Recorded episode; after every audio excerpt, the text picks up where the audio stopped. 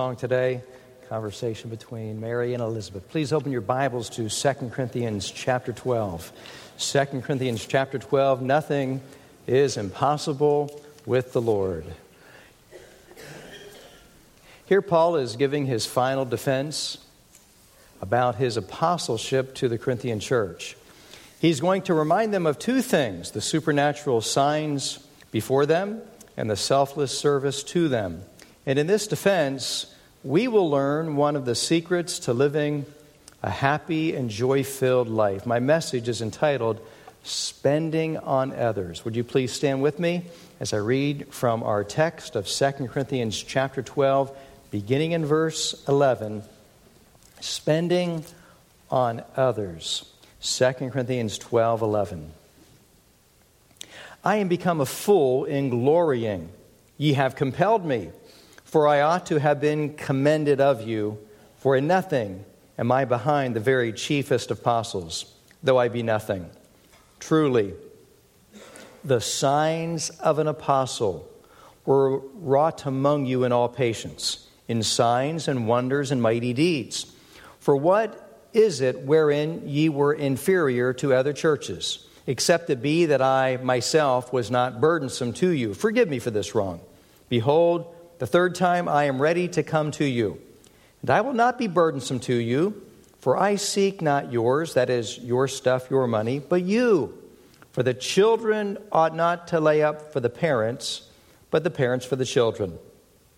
And I will very gladly spend and be spent for you, though the more abundantly I love you, the less I be loved. Father, thank you for your word the principles, the power, the truth, the salvation that comes to us when we put our faith and trust in Jesus Christ alone for the forgiveness of our sins. Father, I pray for each one who has this precious gift in our hearts that we would learn how to be able to live out our salvation and let others see Christ in us. Father, I now pray for those who may be amongst us that are not sure of where they will spend eternity when they die. May the Spirit of God do a spiritual work and to convict them of sin of righteousness and of coming judgment, that they, even in this service, might turn to you and receive the unspeakable gift, the joyous gift of knowing the living God and becoming a follower of Jesus Christ. Bless now your word to our hearts. Uh, give us insight, give us spiritual growth, that we might be more like Christ. In Jesus' name I pray. Amen. Thank you. You may be seated. The gift of the Magi is a Christmas story that was published in a New York newspaper on December 10, 1905. 110 years ago this week, the story was published. It's about a young married couple dealing with the challenge of buying secret Christmas gifts for each other with very little money. Young Jim Dillingham and his wife Della, they're living in a modest apartment, and they have only two possessions between them in which they take pride. Uh, Della's beautiful, long, flowing hair to her waist, and Jim's shiny gold watch, which had belonged to his father and his grandfather. On Christmas Eve, with only $1.87 in hand and desperate to find a gift for Jim, Della goes out and she sells her hair for $20 to a nearby hairdresser to be used as a wig, and she buys a platinum pocket watch chain for Jim's watch for $21. That leaves her 87 cents. Satisfied with the perfect gift for Jim, Della returns home and prepares dinner. At 7 p.m., Della sits at the table waiting for Jim to come home. Unusually late, Jim walks in and immediately stops short at the sight of Della, who had previously prayed that she was still pretty to Jim.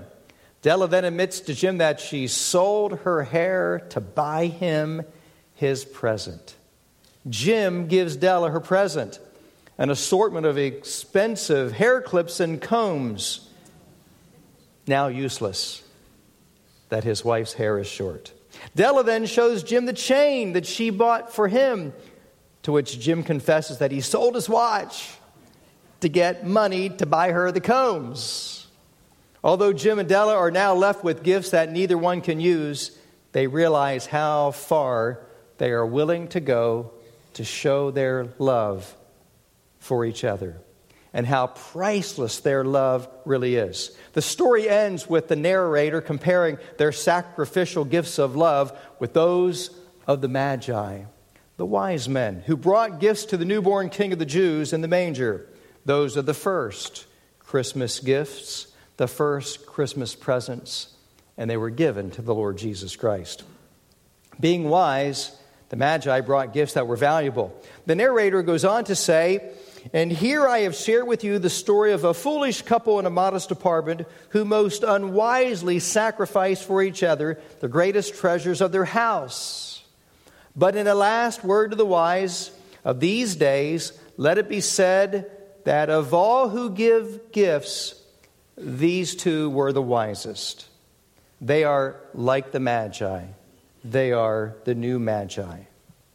So I ask you today would you consider their gift to each other wise or foolish?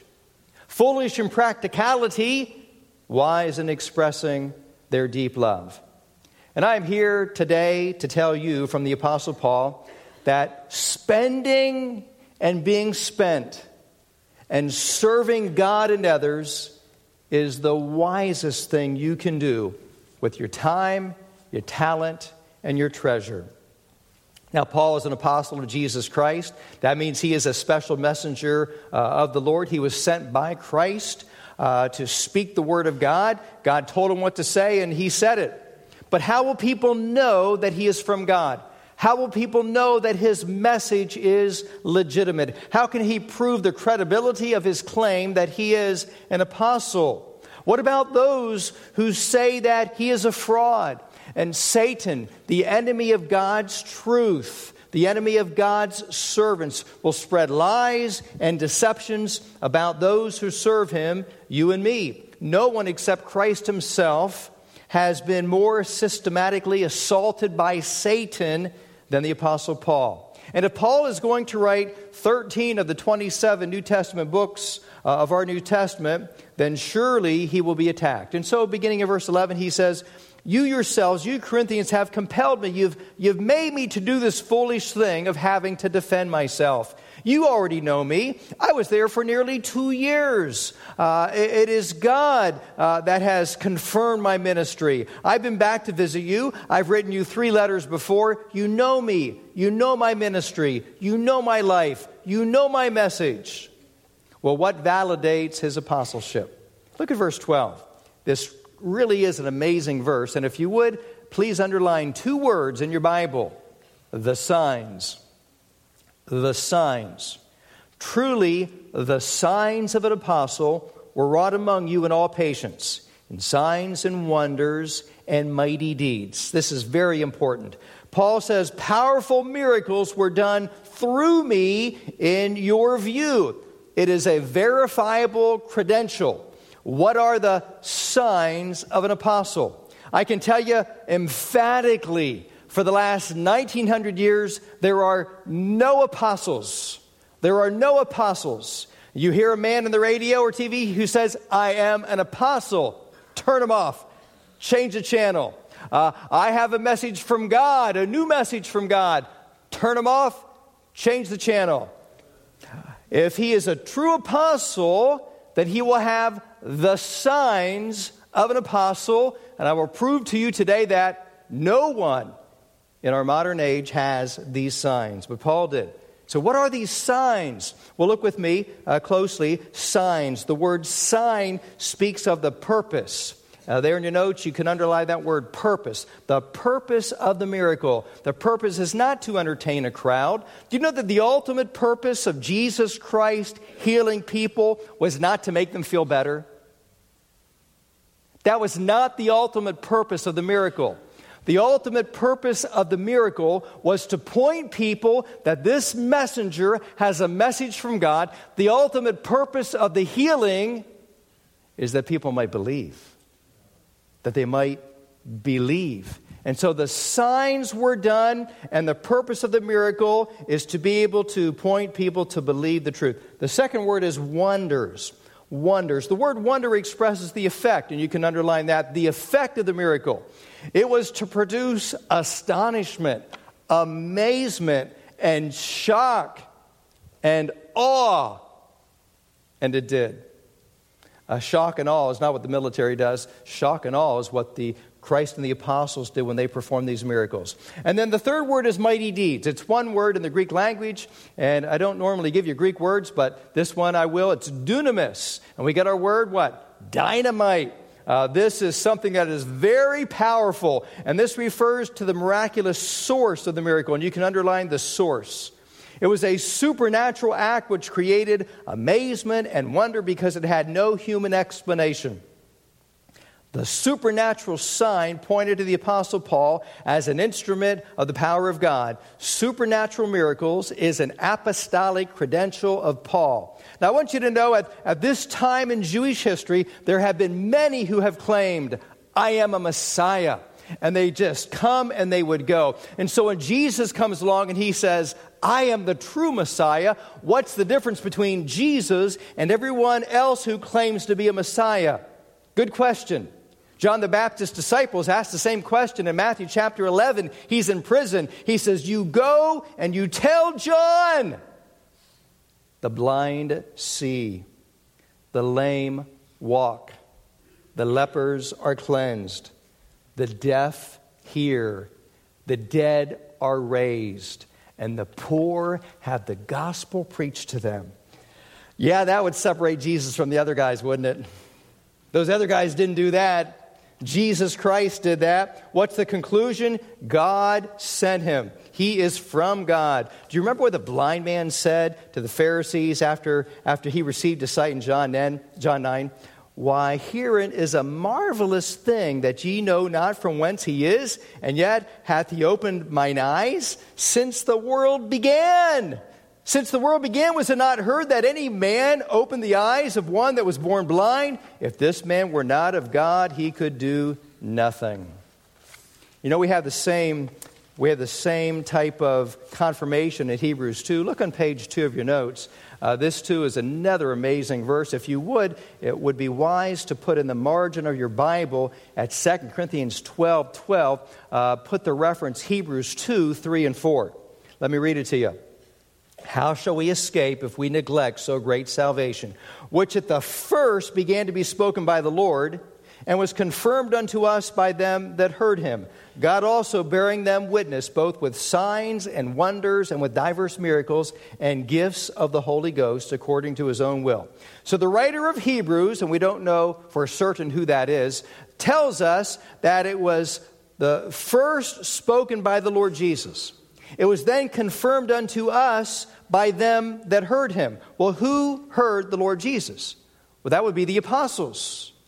God confirmed or verified with them, who? The apostles, signs, wonders, and miracles. Now, if you are interested in knowing what exactly they could do, you hold your finger here and go back to Mark chapter 16, and the Lord Jesus Christ leaves us uh, with, without any doubt exactly what the signs of an apostle are. So, Mark chapter 16, Mark chapter 16, uh, we'll pick it up in verse 17. I've given you the list uh, there in, in, uh, in your notes, but listen to what what the Lord Jesus Christ said. He gives us the Great Commission in Mark 16, 15 go into all the world, preach the gospel to every creature. The greatest need for every person is to be saved, to be born again into the family of God. Now, how will they believe the message? Because we have no writings since 400 years ago. The last prophet was Malachi. And so this is what Jesus says. We'll pick it up in verse 17. And these signs, by the way, these are the signs of an apostle. These signs shall follow them that believe. In my name shall they cast out devils or demons. They shall speak with new tongues. They shall take up serpents, snakes, and if they drink any deadly thing, it shall not hurt them. They shall lay hands on the sick, and they shall recover. So then, after the Lord had spoken unto them, he, Jesus, was, was, received up into heaven and sat on the right hand of God until he returns. And they, the apostles, went forth and preached everywhere, the Lord working with them, the apostles, and confirming the word with signs following. Amen. Back in your notes, what are the specific signs?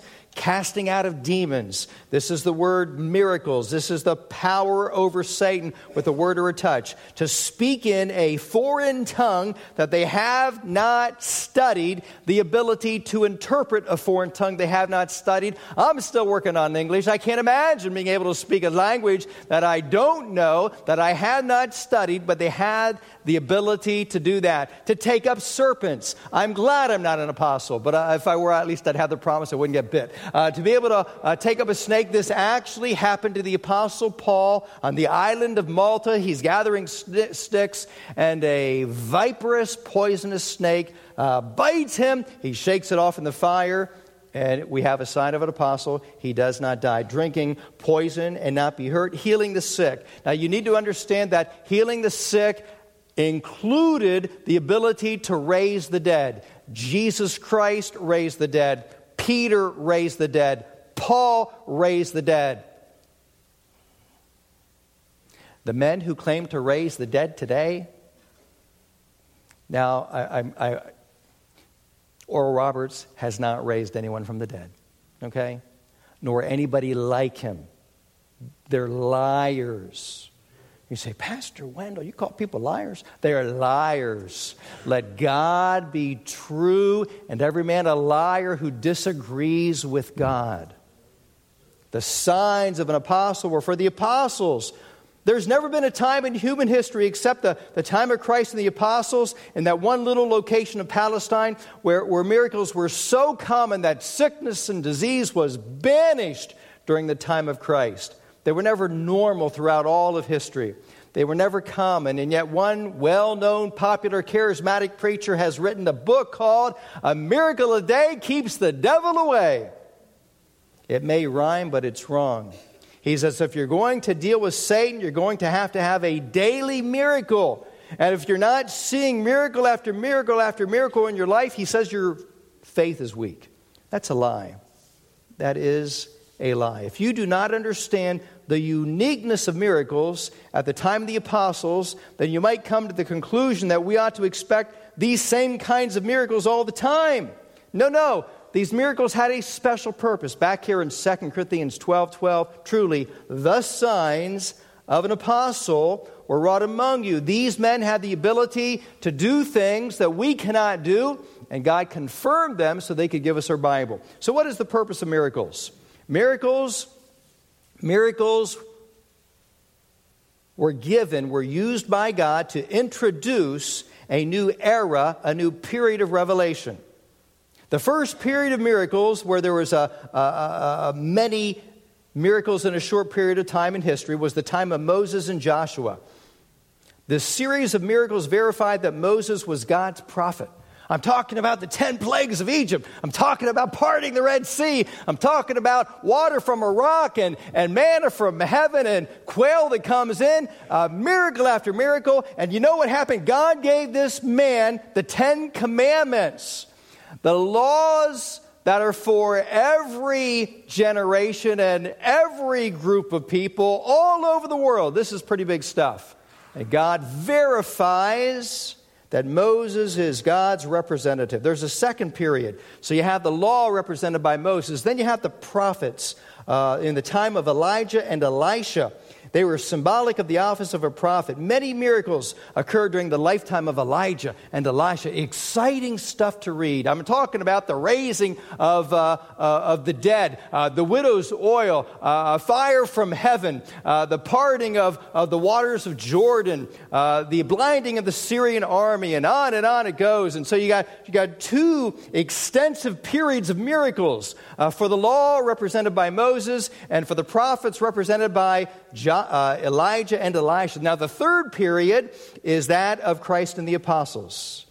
And so the law and the prophets represents the Old Testament, and Christ and the apostles represents our New Testament, confirming the New Testament. Miracles verified the law and the prophets, miracles verify our New Testament.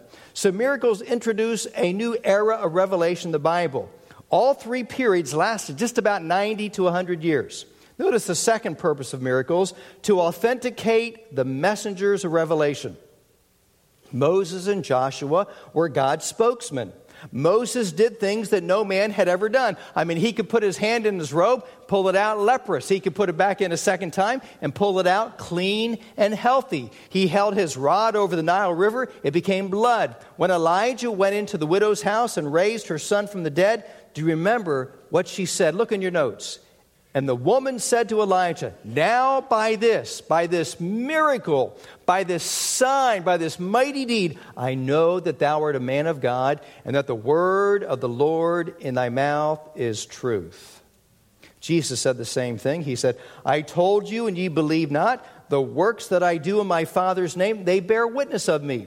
He said, Just look at my works, look at my miracles, look at my resurrections, look at the healings and Jesus banished disease everywhere he went. I'm not talking hundreds of people healed, I'm talking thousands of people healed. Three eras or periods to authenticate those who spoke revelation and to, to be able to verify those messengers. God has a purpose of pointing people to the Bible, the new revelation. I submit to you that if you have this book in your hand, you have, you have the purpose of God's miracles. This is the purpose for which God gave the miracles. And because you and I have a Bible, we don't need these kinds of miracles today. That's what Jesus that's why Jesus said, if they do not believe Moses, if they do not believe Moses and the prophets, that's the scripture, the Bible, they will not believe though someone be raised from the what? From the dead. In other words, Paul's saying the same thing. He says, You saw the miracles, you saw the signs, you saw the wonders that were done. Will you believe a lie from the sub apostles, the false apostles? You weren't cheated. Now, all the churches that Paul founded, uh, they, that was with God's truth and God's power. Now, he turns the corner uh, here, and look what he says in verse 13. In verse 13, for what is it wherein ye were inferior to other churches, except to be that I myself was not burdensome to you? Forgive me for this wrong, he says, tongue in cheek. He turns the corner and he says, The only thing that you didn't get from me was a bill. You didn't get from me a bill. Uh, except that I myself didn't become a burden to you. I didn't charge you. The only thing you didn't get was a bill. Uh, you saw the signs, you saw the wonders, you saw the miracles, you got the truth. I preached the true gospel to you, but I didn't charge you for it. And Paul had determined from the start not to burden the Corinthians with paying for his support. Now, the false teachers, they use that to try and twist it, and they said the reason, the reasons Paul doesn't take money is Paul doesn't love you. Uh, Paul has a ministry that has no value. He is, he is nothing worth charging, and they lied about him. He did love them, and he expressed it in a myriad of ways. And then he says at the end of the verse, uh, Forgive me for this wrong. Tongue in cheek. Yeah, really? I, I, didn't, I didn't give you a bill? I wasn't a burden to you? And, and I need to ask you to forgive me for not asking you for money? No. What is his attitude? His attitude is selflessness. He never asked them for anything. He went without. The, he, he, he told us uh, in the last chapter, he says, I deprived myself of basic needs and, until other churches met my needs. He was willing to sacrifice for them. He practiced what he told the Romans be a living sacrifice to God. And that brings us to the second point, and that is this his second credential. First one are supernatural signs, the second one is selfless service. So look at verse 14. Behold, the third time I am ready to come to you. He'd been there twice. The first visit is when he founded the church. The second time, uh, he had referred to in this letter when he came back, and, and that's when it was a very sorrowful visit. He had these people confront him uh, there in the service and, and accuse him of being a false apostle. After that second visit, he, he goes back and he writes to them the third letter, which is the severe letter, now he says, I'm going to come to you the third time. I'm coming and my visit is imminent. And the false teachers would no doubt have said, Oh, yeah, now he's going to come and get money. Now he's going to come and, and, and make a charge. And just to make it clear, he, he, says, he says in verse 14, I will not be burdensome to you. I will not charge you. I am not seeking your money. I'm not seeking your stuff. I'm seeking you. I love you. And this would just irritate the false teachers. In verse 16 to 19, he, he says the same thing. He says, Even my co laborers like Titus, they were not a burden to you either. Look at the end of verse 14. He says, For the children ought not to lay up for the parents, but the parents for the children. Paul's saying, I'm not coming to take your money. I'm your spiritual father. I'm coming to give, not to take. Now that brings us to verse 15. And this is a great phrase to underline. I will very gladly spend and be spent for you. Wow. I will very gladly spend and be spent for you. Don't you just love it how it is in our, our, our translation? We, we, would say today, I, I am thrilled, I am overjoyed, I am ecstatic, I am blessed out of my socks to do this for you. To have the opportunity to do what? To spend myself, to give myself to serve you. You know, some of you love to shop, don't you? Don't you? I mean, I mean it's like therapy for you. you just love to shop. You just, you just love the sound of the, of the well, you just love to shop. Uh, you love to shop for yourself, but, but some, you love to shop for others. You love to shop for others. I mean, it's like, it's like a thrill. Uh, that, you know, those five love languages, that gift giving. You love to spend on others. You love to shop for others. That's kind of what he's talking about here. Selfless service begins in the heart. It begins in the heart, and Paul had that. In fact, it was so deep in his heart in Romans 9 and in verse 3. Uh, in Romans 9 3, it's in your notes. For I could wish that myself were accursed from Christ for my brethren, my kinsmen according to the flesh. And that means as he is, he is would almost be willing to trade his salvation if he could get somebody else saved in the Jewish nation. Incredible statement. Incredible love. It begins in the heart, but it shows up in my life. And Paul says, Getting the gospel to you may cost me my very life. And he says, That's okay. That is okay. I'm willing to give up my life for you.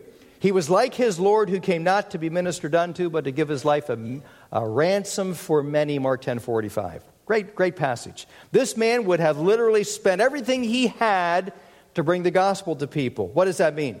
I mean, he'll spend his money, he'll spend his time, he'll spend his strength, his energy, his everything.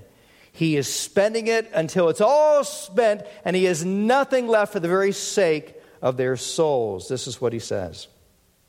Paul, who had very little, wanted to spend everything he had, including his own life, on others because he was so committed to their eternal souls.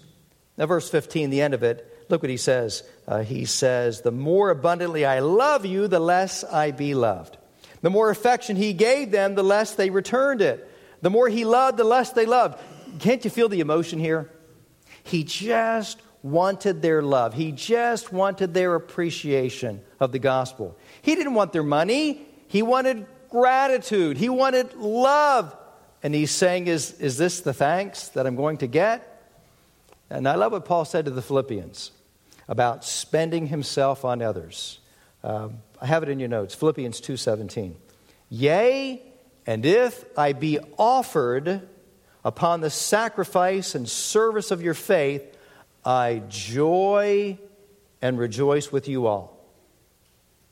Where are you going to find that kind of joy?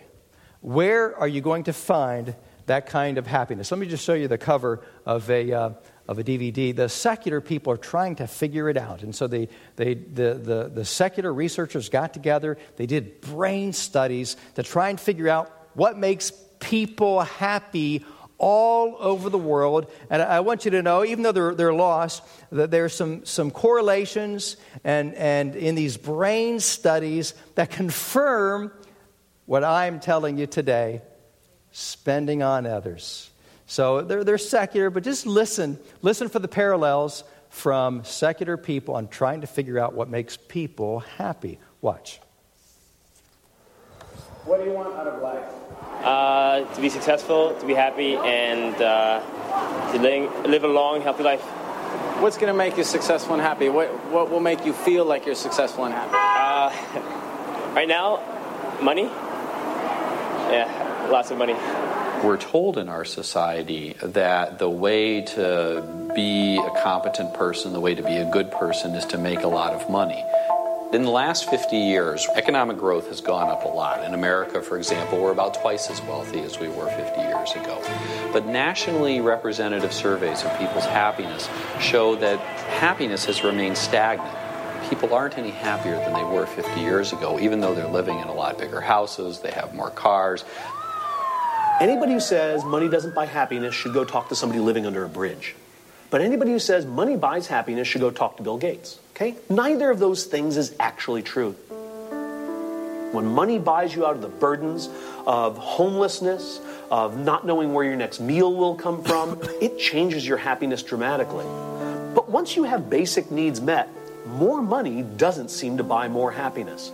The difference in happiness between a person who earns 5,000 and 50,000 is dramatic. The difference in happiness between a person who earns 50,000 and 50 million is not dramatic. We studied some of the happiest people, and we found, without exception, that all of them had close, supportive family and friends. That didn't mean that they loved everybody or, uh, you know, they got along with everybody, but what it meant was every one of them had close family and friends. We make a distinction between two main kinds of goals or values which people might pursue in life intrinsic goals and extrinsic goals. So, extrinsic goals are extrinsic in the sense that they're focused on something external to you. They're focused on rewards, they're focused on praise, they're focused on getting stuff. And the three main examples of extrinsic goals we've looked at in our research are for money, financial success, for image, kind of looking good, having the right appearance, and for status or popularity. Now, we contrast those with intrinsic goals.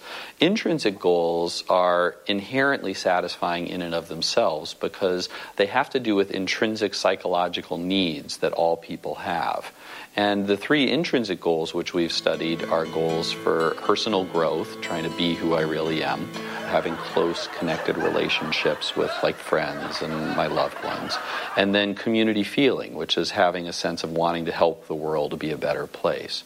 We found that intrinsic goals are on the exact opposite side of value systems compared to extrinsic goals. Okay, they're in opposition with each other.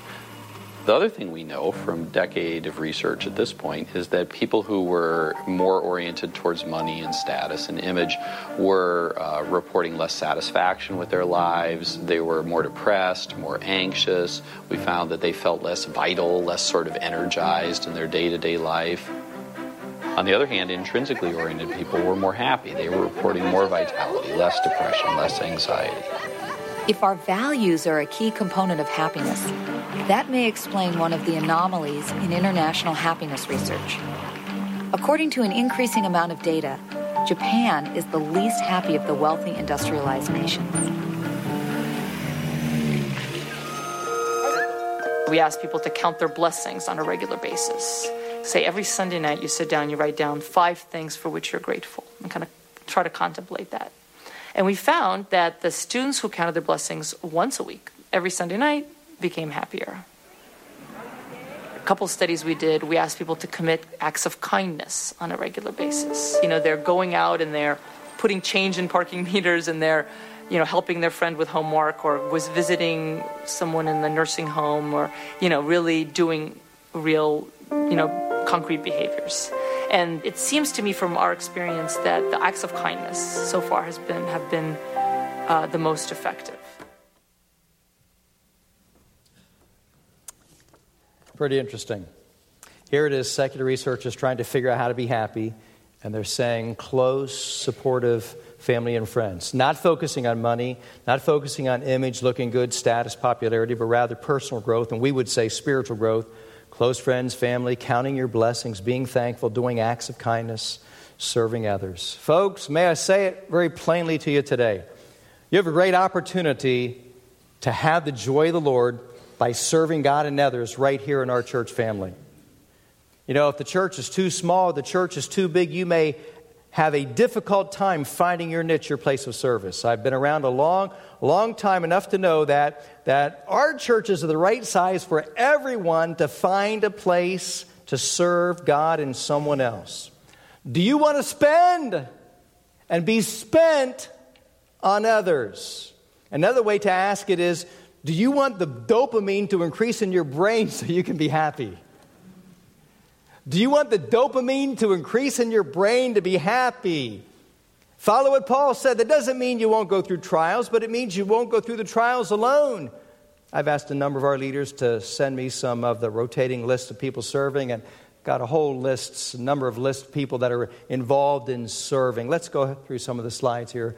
Uh, here here's an usher schedule. We got some 40 some guys working on the usher schedule. The next one, uh, you see the uh, junior church schedule. There are several of these. In the next one, uh, you see the uh, current musicians. And then in the next one, here it is. You know, here, here's someone teaching. You know, it takes time takes time to be able to put a lesson together to teach. And some of these guys will spend uh, six, eight, ten, and some of the ladies, 10 hours to prepare a message. And I have a, I have a uh, note to announce to you, but let me just give it right now. Don't, don't spend the next hour in the hallway not being where you need to be.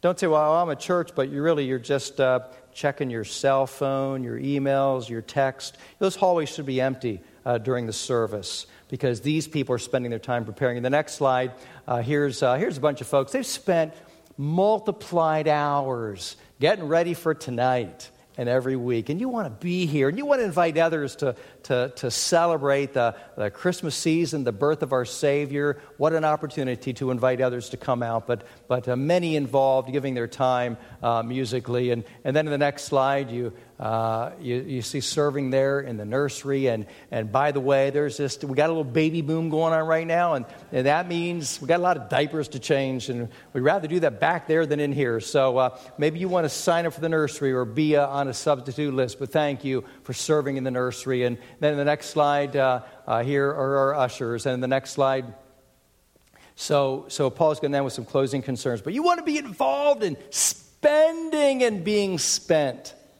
for God and for others. We're almost out of time, but look at the end of verse 19. He says, he says, Dearly beloved, for your edifying. Verse 20, For I fear lest when I come, I shall not find you such as I would, and that I would, I shall be found unto you such as you would not. Lest there be, look at this. I don't want this in your church debates, envyings, wrath, strifes, backbitings, whisperings, swellings, tumults these are the sins of the Spirit. Paul gives this list of how we're to treat one another. Keep these sins out of your life. Keep these sins out of your church. Now, I'm not going to go through each one and identify them, uh, but I, let me just say it this way stop being mean to each other, start being nice to each other. Isn't that what he's saying? And you know who I'm talking to. No, no, God is talking to you. Stop being mean to each other. Start being nice to each other. That's what this list really means. Notice the second list is the sins of the flesh.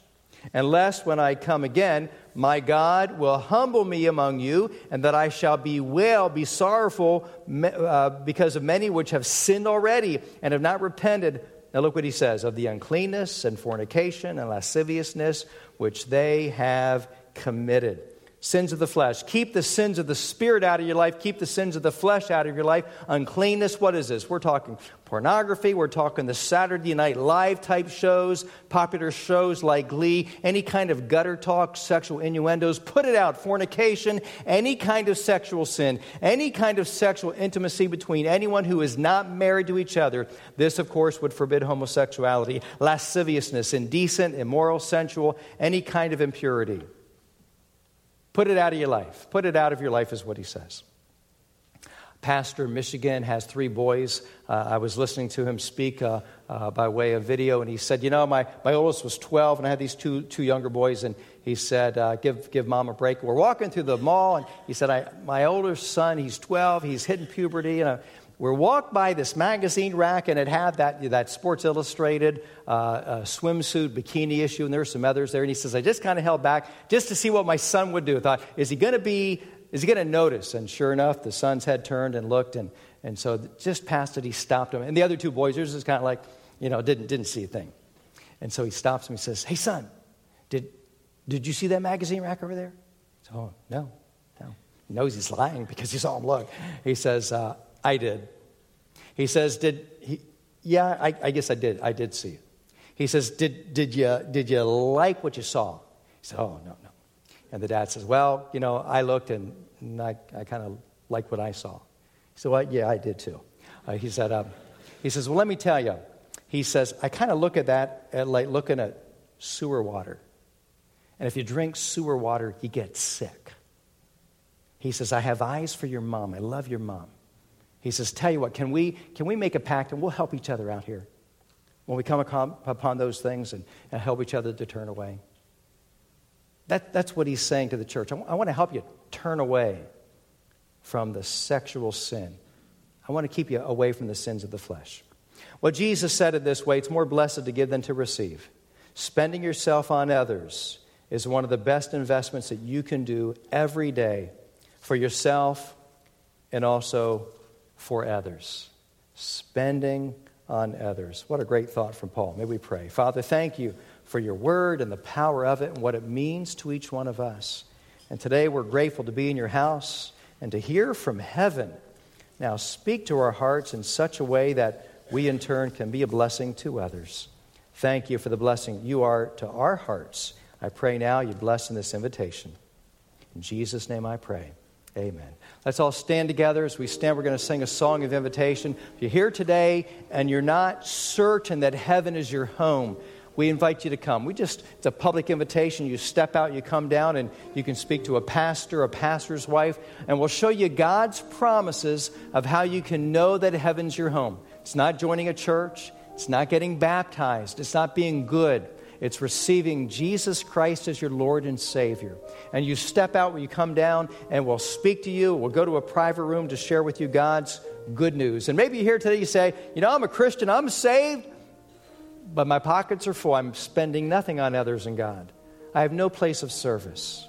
God wants you to serve, and in serving, He will bless you, and you'll have joy and happiness unspeakable. You come as we sing, Have Thine Own Way, verse one, uh, 155 in the hymnal. Have Thine own way, Lord.